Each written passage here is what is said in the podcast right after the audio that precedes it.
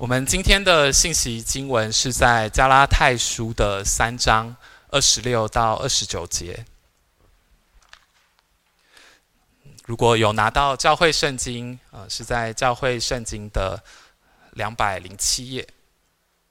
那我们如果有翻到圣经，呃，或者是我们可以看投影幕，我们可以一起的来读这一段的经文，在加拉太书三章的。二十六到二十九节，好，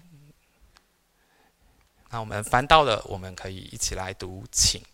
所以你们因信基督耶稣都是神的儿子，你们受洗归入基督的都是披戴基督了，并不，并不，并不分犹太人、希腊人，为奴的。或男或女，因为你们在基督耶稣里都成为一了。你们既属乎基督，就是亚伯拉罕的后裔，是照着应许承受产业的了。好，今天在我们当中证道的是文瑜师母，她证道的主题是我们都是一家人。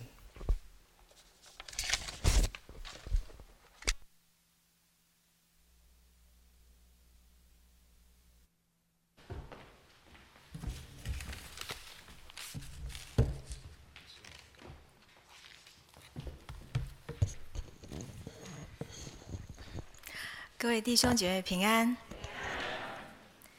很高兴能够再有机会在东福跟大家分享。今天我的题目是：我们都是一家人。法国作家雨果有一个非常有名的作品，叫做《悲惨世界》。我相信我们多人看过这个电影，听过这个歌剧，或者是看过电视的影集。这个故事。一开头有一段，这故事的男主角尚万强，他因为当时法国的情况，很多人陷入饥荒的情况，所以他为了他的侄子不被饿死，他去偷面包，结果因为偷了这个面包，他被关了十九年。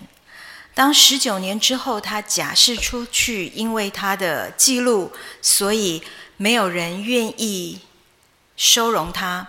这个时候，有一个主教收容了他，结果他偷了教堂里面的银器，然后跑走。结果他被抓起来，警察发现他身上的银器，也认出这个银器从哪里来，就把他带回主教那边，说：“我们抓到这个人，这个人偷了教堂的银器。”结果主教说：“他没有偷，是我送他的。”主教饶恕了他，并且给他一个自新的机会，希望他弃暗投明。这个故事后来成为所有饶恕的范本，一个以德报怨，一个能够让人在低谷当中重新相信人会有善意，人间是有善良的一个范例。我有的时候在想，为什么饶恕这么难？C.S. 路易斯说，饶恕很简单，一直等到主词变成我。饶恕为什么这么困难？一方面是因为心里过不去，另外一方面，很多时候被饶恕的人不一定领这个情，因为很多时候我们觉得饶恕表示你比我厉害。你有，我没有；你是圣人，我是罪人。可是我们努力去饶恕，我们觉得饶恕就是我放下了。但是这是圣经当中的饶恕吗？今天这一段经文让我们看见饶恕的另外一个层次，叫做和好。人间的饶恕是 “You can go”，你走吧。圣经当中的饶恕是 “You can come”，过去都过去了，你来，我们都是一家人。所以在这边我们可以看到，在这次的信息经文第二十八节之后，他说：“不分犹太人、希利尼人、自主的、为奴的，或男或女，因为你们在基督耶稣里都成为一了。你们既属乎基督，就是亚伯拉罕的后裔，就是照着应许承受产业了。”圣经当中的饶恕，你看耶稣。他不是死在十字架上，把我们的罪过都担了，好就没事了。他复活了，复活让我们可以重新与主连结，回到这个属灵的大家庭来。你看圣经当中的约瑟。我想，那个最有名的经节，就是当雅各死了以后，约瑟的哥哥又想起当初得罪他、卖他这件事情，所以他们又再次的去寻求约瑟的饶恕。约瑟对他们说：“他说我岂能代替神呢？”在创世纪第五十章十九二十节，他说：“你们的本意没有错，是要害我，但是神的意思是好的。”为了要救这许多人的性命，成就今日的光景，约瑟可以不接纳他，不不原谅他的兄弟，或是他说，他可以说：“我原谅你们，你们就留在家里，需要粮食的时候上来，我免费供给你们粮食。”或者他就把雅各把爸爸接来就好了。可是约瑟没有，他把所有的。兄弟全部借来，让他们可以在埃及跟他享受同样的待遇。不是 “you can go”，是 “you can come”。你可以来跟我一同享受，这个是圣经当中的饶恕。我们一起来成为一家人，一同享受神的应许。神的救恩，神赐给我们的永生，神赐给我们的天堂。对基督徒来讲，天堂是一个很有趣的事情。我们都知道，我们不怕死，因为死了以后我们跟天父同在，我们可以上天堂。但天堂到底是什么样呢？黄金街、碧玉城，或者是那是一个每天都在那里。唱歌荣耀神的地方，那到底是什么样的地方？对基督徒来说，这个地方到底有什么吸引我们的？我想，那个地方如果是天父在的地方，就如同我们每次聚会结束，我们唱三一颂，三位一体，同荣同尊。那个地方是一个跟三位一体神在一起，同时跟三位一体神一样，我们大家同荣同尊，我们彼此尊荣，彼此接纳，我们照我们自己的本相被接纳、被尊荣。我们刚到美国的时候，因为我的老二早产。生出来身体很弱，所以我们就没有去离我们家开车要四五十分钟的华人教会，我们就去我们学校后门很近的一个外国人的长老会的教会。那长老会教会大概两百多个人，那个牧师是一个我记得他壮壮高高的，然后他自己的爸爸也是牧师。他有一次就讲了一件他小时候的事情。他说：“他因为他是牧师的儿子，所以从小他就在教会参与所有的聚会，还有所有的服饰。他七岁的时候，他突然有一个觉悟，他就跟他爸爸说：‘我不要再参加儿童诗班了。’他们：‘儿童诗班每个月都要上台献诗。’他说：‘我不要参加儿童诗班了。’他爸爸就问他说：‘为什么呢？你不是很喜欢唱诗吗？唱的好好的。’他就说：“问题不在唱诗，问题在那个诗袍。我想大家都知道诗袍大概是什么样子，白色那样。为什么？因为对一个七岁的小男孩，我想他们教会一定没有像东福这种非常强劲的冷气。你就知道小孩身上三把火，所以他觉得每一次穿那个诗袍很热。”而且七岁的时候，他知道我是男生，他说：“我不要穿裙子。”他说：“那个湿袍又热又丑，所以他说我不要穿那个湿袍，所以我就不要参加儿童诗班，因为儿童诗班献诗的时候要穿湿袍。”他爸爸想了一下，然后说：“好，你可以不参加儿童诗班，但是呢，你要自己去跟带儿童诗班的那个辅导哥哥说。”他说：“好。”他就跑去跟那个辅导哥哥说：“我不参加儿童诗班，我已经跟我爸爸说了。”辅导哥哥当然也问：“为什么啊？你不唱的好好的，怎么？”然后他就提出了他的湿袍论：“有我无他，有他无我。”OK。那个辅导哥听了以后想一想说：“哦，OK，好，我懂了，没问题，你可以不参加儿童诗班。”可是呢，作为你的辅导哥哥，我觉得我有必要告诉你，为什么我们献诗的时候要穿湿袍。他说，我们郊区里面有一些小孩子，他们的家庭环境没有像普通人那么好，即使他们来聚会，他们也许穿的还是不合身的衣服，或者是有破洞。或者是洗到白的衣服，这些衣服让他们在台上献诗的时候，他们会觉得不安。所以，我们给每一个小孩穿湿袍，因为当他们穿上湿袍，每个孩子看起来就都一样了。什么是教会？什么是家庭？什么是天堂？就是一个彼此接纳、照你的本相、彼此成全、同尊同荣的地方。当然，对很多人来讲，天堂还有一个问题，那表示我们是面对死亡。对很多人来说，死亡不可怕，死亡之后是什么？也许那才是可怕的事情。我记得那时候我刚到加拿大，在九一一的事件发生之后，开始有很多人在讨论一个问题，叫做怎么跟孩子解释什么是死亡。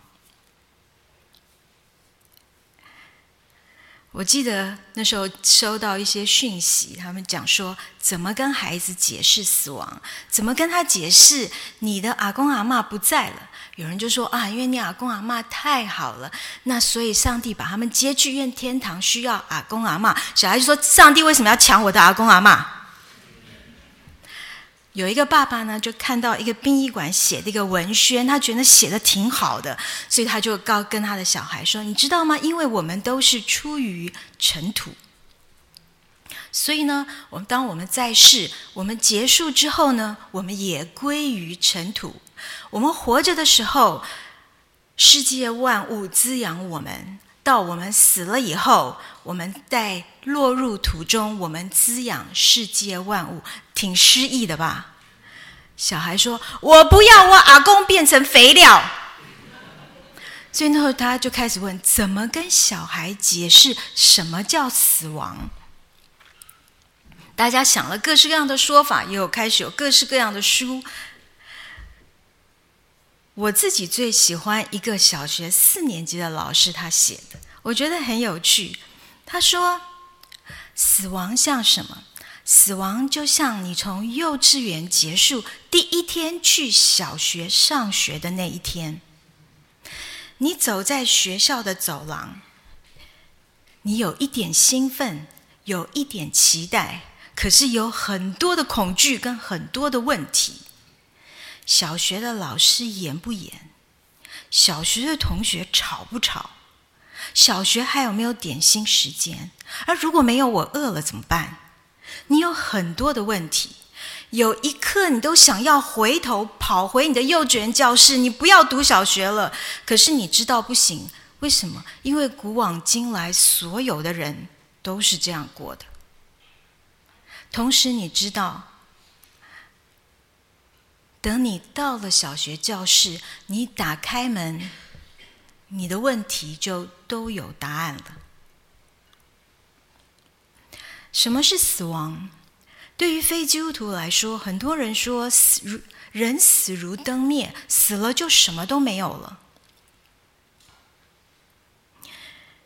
可，如同我曾经说的，如果人死了什么都没有，其实我们活着这段时间也什么都没有。因为如果人死就没有，那我们这十几年、几十年又有什么差别呢？我们是好人跟坏人有什么不一样？我们是杀人还是救人，也没有不同。因为如果人死如灯灭，我们这几十年有什么意义？有什么价值？最后都是归于无有。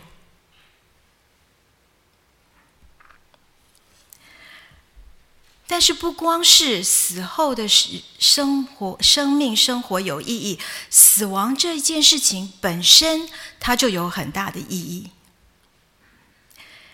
曾经教会有一个比我年纪稍长的姐妹，她癌症末期。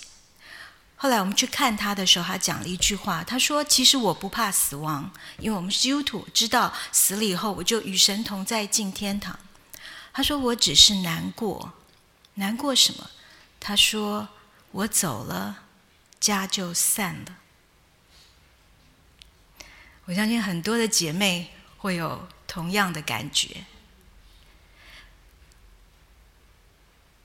因为有死亡，我们知道人生会结束，我们身边的关系都会结束，所以我们学会珍惜我们身边的关系，我们学会，如同传道书所说的，做人跟神会纪念的、永存的新的事情，好让死亡来临的时候，我们知道，我们这一生。值得人跟神的纪念。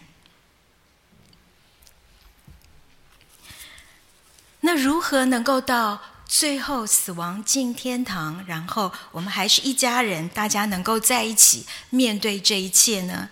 今天我们的信息经文讲，他说二十六节说：“所以你们因信基督耶稣，都是上帝的儿子。”信基督耶稣，信耶稣，这简直是我们的主题曲，每个礼拜都在讲，每个每一首诗歌都在唱。但到底什么是信耶稣呢？什么是真正的相信呢？有人说，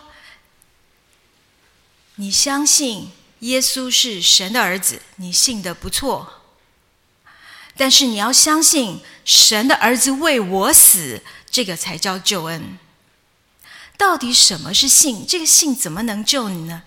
在雅各书二章十九节，雅各说：“你信神只有一位，你信的不错。可是你知道吗？鬼魔也信啊，却是战惊。”这让我们开始反省：我是不是比鬼魔信的还不够好呢？因为我都没有战惊啊。到底什么是信？几年前我看。ABC News 的一个访谈，给我很深的印象，很有趣。他访问了七个年轻人，多年轻，不到二十岁。这七个年轻人有什么特共通的特点？他们都是老烟枪。其中有一个年轻人，烟龄八年，他从十岁就开始抽烟。记者就问他们说：“你们有哪些人有感觉到抽烟带给你们身体上的一些不好的反应？”所有人都举手，咳嗽啊，多痰啊，特别是他们早上刚起来的时候，他们都觉得呼不到、呼吸不到新鲜空气。所以主持人又问他们说：“因为这些这么早就开始抽烟，通常家里头的人都抽烟，所以从偷爸妈的烟到后来跟爸妈分享。”所以他就说：“那你们有没有家人生病或者是死亡，因为抽烟？啊，有，有一个人说他的母亲就肺癌，另外一个人他说他的姨奶奶死的时候身上不止一个呼吸器。他记得他每一次去看他姨奶奶，他说进那个病房就像进工厂一样，因为都是那个呼吸器的声音。他说他那时候也在想说：天哪，我将来也会这样死吗？”那主持人就说：“他说，你知道吗？根据统计数字，你们七个人里面会有四个人死于因为抽烟引发的呼吸的疾病。他一讲完，所有年轻人都安静，然后都在看旁边的人，想说：“嗯，应该那四个吧。”然后主持人就说：“这个会不会让你们想要戒烟？这个会让你们想要戒烟的举手。”没有一个人举手。后来有个年轻人就说：“他说，你必须要把事情讲得再确切一点。比如说，你说你两年之后不能再比两年多，两年是最长。两年之后会因为吸烟而死亡，这样子我们才会考虑要不要戒烟。”主持人说：“你觉得这个你是不相信这个统计数字？”他说：“没有没有，我相信这个统计数字。但是问题是我们就是会想嘛，我就是那三个 lucky 的。”那就是那四个不行的，所以我我我相信那个数字，但是你这个要再确定一点吧。什么是相信？我们都相信很多的东西，我们相信运动对身体好，我们相信早睡早起，我们相信清淡饮食。可是实际上，那个到底是相信还是知道呢？这七个年轻人，他们自己身体有状况。他们也见过他们的家人因为抽烟所引发的疾病跟死亡，他们也相信。他说：“我相信这个统计数字。”可是，他们没有人愿意为这些事情所改变。今天，也许你在教会当中，你也受过感动，你也看过如云彩般的见证人。你也相信圣经上所说的一切事情，但是这对你来说是相信还是知道呢？你有为这些而改变吗？如果没有，你还没有真正的相信，你只是知道。加拉太书最有名的就是圣灵的果子。如果你没有因为你相信耶稣基督这件事情，你往成圣的道路上走。你希望能够结圣灵的果子，可能你还只在知道的层面，还没有到真正的相信。好，那如果我们说好，如果我真的相信耶稣是我生命之主，是我成圣道路，是我人生当中那个坐在驾驶座的那个驾驶，我现在我已经让把主位让给他，我是副驾驶，他是驾驶，他是驾驶我人生。道路的那个专车的驾驶，好，我会开始改变我跟神之间的关系。然后呢，后面二十七节，他说：“他说，你们受洗归入基督的，都是披戴基督了。”我们上礼拜有人受洗，对不对？受洗代表什么？很多人以为受洗是毕业典礼，no，受洗是开学典礼。受洗表示你愿意在众人面前承认基督耶稣是你的救主，然后你开始走成圣的道路。很多人对受洗有错误的观念。我们以前在国外的时候，他们就说一主一信一洗一走，洗完就走了。为什么？很多人觉得我洗完之后我是。有上帝罩着的人，我应该一切亨通，就发觉，哎，没有啊，连弟兄姐妹对我的态度都没有以前我是慕道友的时候那么好，所以一主一信洗完之后呢，嗯，走了。我觉得我们应该把受洗的意义跟弟兄姐妹讲清楚。受洗是一个开始，不是一个结束。你参加开学典礼，不是表示你就可以顺利毕业，不是吗？所以在《使徒行传》第八章，记得一个行邪术的西门吗？腓力跟他传福音，他信了，他受洗了。可当他看到彼得、约翰可以赐人圣灵的时候，他就拿钱，我我我也要。他希望买了这个，他觉得这个比我行邪术那一套管用多了。结果彼得跟他说：“你在这道上。”无份无关，因为在神面前，你的心不正。哎，他洗了，他受洗了。可是他必须要继续往成圣的路上走。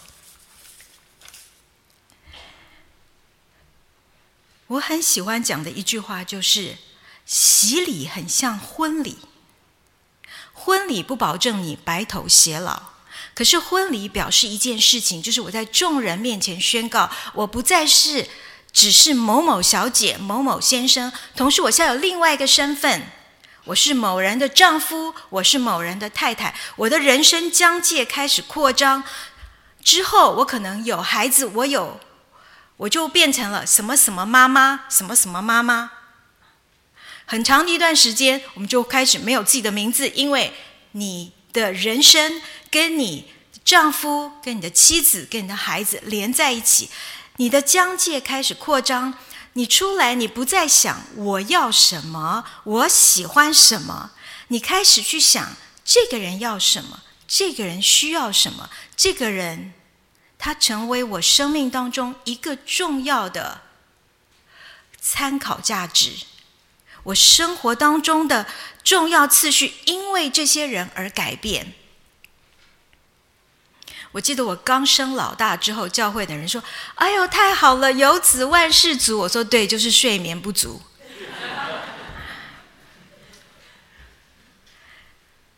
所有的妈妈都有这种本能。有一次，胡牧师就觉得非常惊讶，他说：“我睡着了，我的孩子睡着了，我的孩子翻一个身，我突然就醒来，把被子给他盖好，然后再躺下去睡。我自己完全不知道，可是所有做妈妈的都知道这个本能。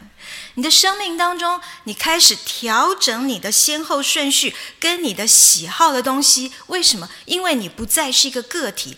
这个在于现在来讲是一个很特别的事情，因为现在。”资讯发达，特别是网络时代，所有人都在不停的告诉你，你是宇宙的中心。你觉得对就是对，你觉得好吃就是好吃，你觉得不好就是不好，只有你重要。可是这个不是神创造这个世界的时候对人的心意。神希望你扩张你的疆界，你的生命当中有别人，而这个人是你生命当中重要的人。你会因为一些你的家人、你生命当中重要的人，改变你的先后顺序，扩张你的疆界。而当你受洗的时候，你的生命当中，你的喜好、你的先后顺序不再是你本人，而在而是神。就像我们刚刚提到约瑟，约瑟一生，我觉得真叫做命运多舛，不是吗？被自己最亲密的人卖了。又做了冤狱，又被人遗忘。如果是我们，我们可能就掉在那个苦难的黑洞里，一天到晚就在那边重复：全天下我最可怜，全世界我最不幸，全宇宙的人都对不起我。可是对约瑟来讲，他没有这样的问题。当他的哥哥再来求他的原谅跟饶恕的时候，他第一个问题是：我岂能代替神呢？对他来讲，审判是神的工作，不是我的工作。我们大家都喜欢看《基督山仇记》，为什么报仇多开心啊？可是这对约瑟来讲，这不是我的问题。这也不是我需要操心的事，我岂能代替神呢？你们做的事情没有错，你们要害我，但审判你们不是我的事情。而我所受的苦难，他用神的角度来看，他说：“你知道吗？神的意思是好的。”我们多少人能在苦难当中看到神的意思好的？我们都看到别人的意思多糟糕。所以我觉得很多时候我们把仇人当成我们的神，我们关心我们的仇人胜过关心我们自己啊。可是约瑟他的角度不一样，他从神的角度看，我的苦难有其价值，因为要救这许多人的命。受洗让你从另外一个角度，从神的角度来看这整个世界。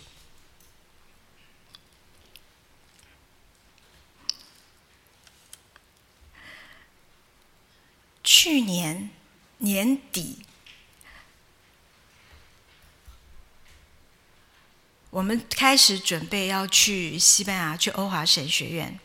然后我们告诉别人的时候，听到这个消息的人很有趣，百分之八十五的人跟我们说：“恭喜你啊！”然后啊，替你祷告，有什么需要？然后我会去看你。然后来了以后，就发觉我忙得没有时间跟他们吃饭。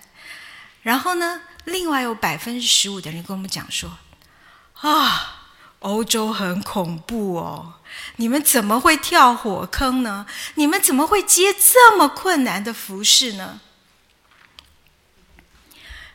我们感谢所有人的关心，真的非常非常非常多人关心我们，很开心。但是我也开始去仔细想，哪一周不恐怖啊？哪一个国家不辛苦？哪一个服饰不困难？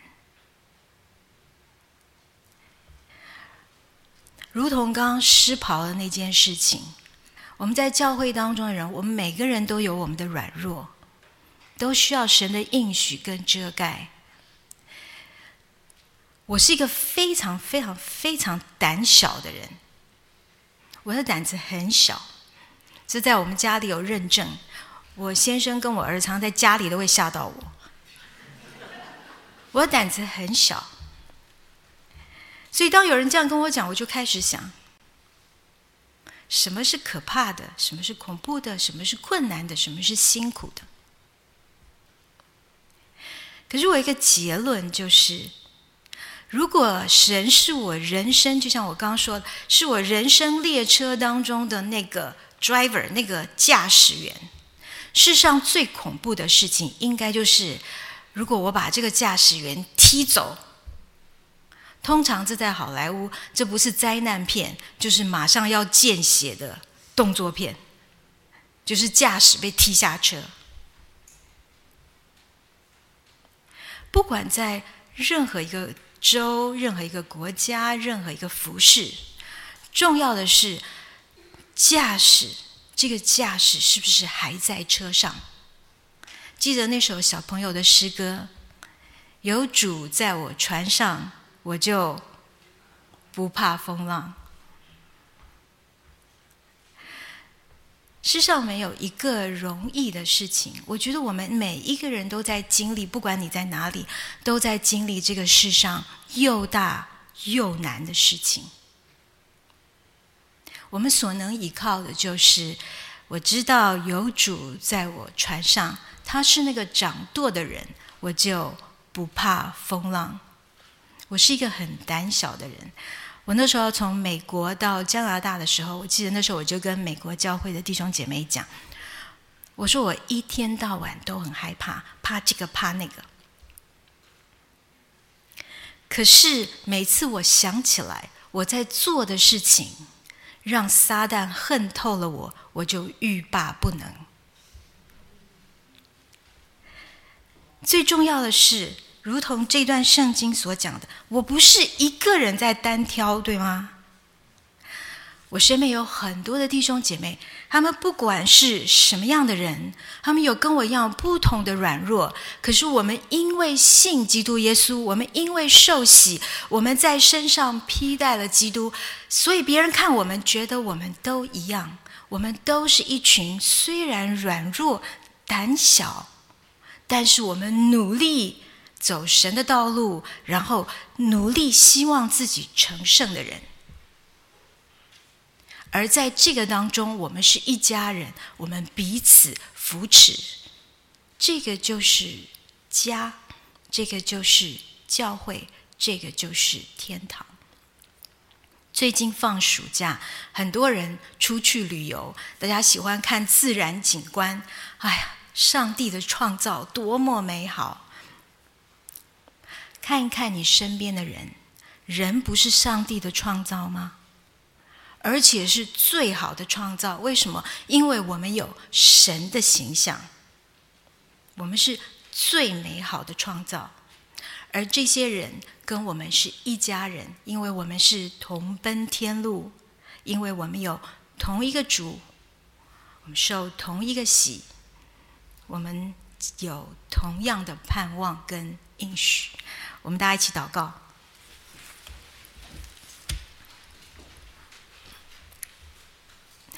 创造我们的主，我们歌颂你，谢谢你，因为我们受造奇妙可畏。愿你帮助我们，帮助我们在我们走人生的道路的时候，不管我们遇见多少又大又难的事，但是父神，我们知道你在那个驾驶座，所以我们心里就有平安。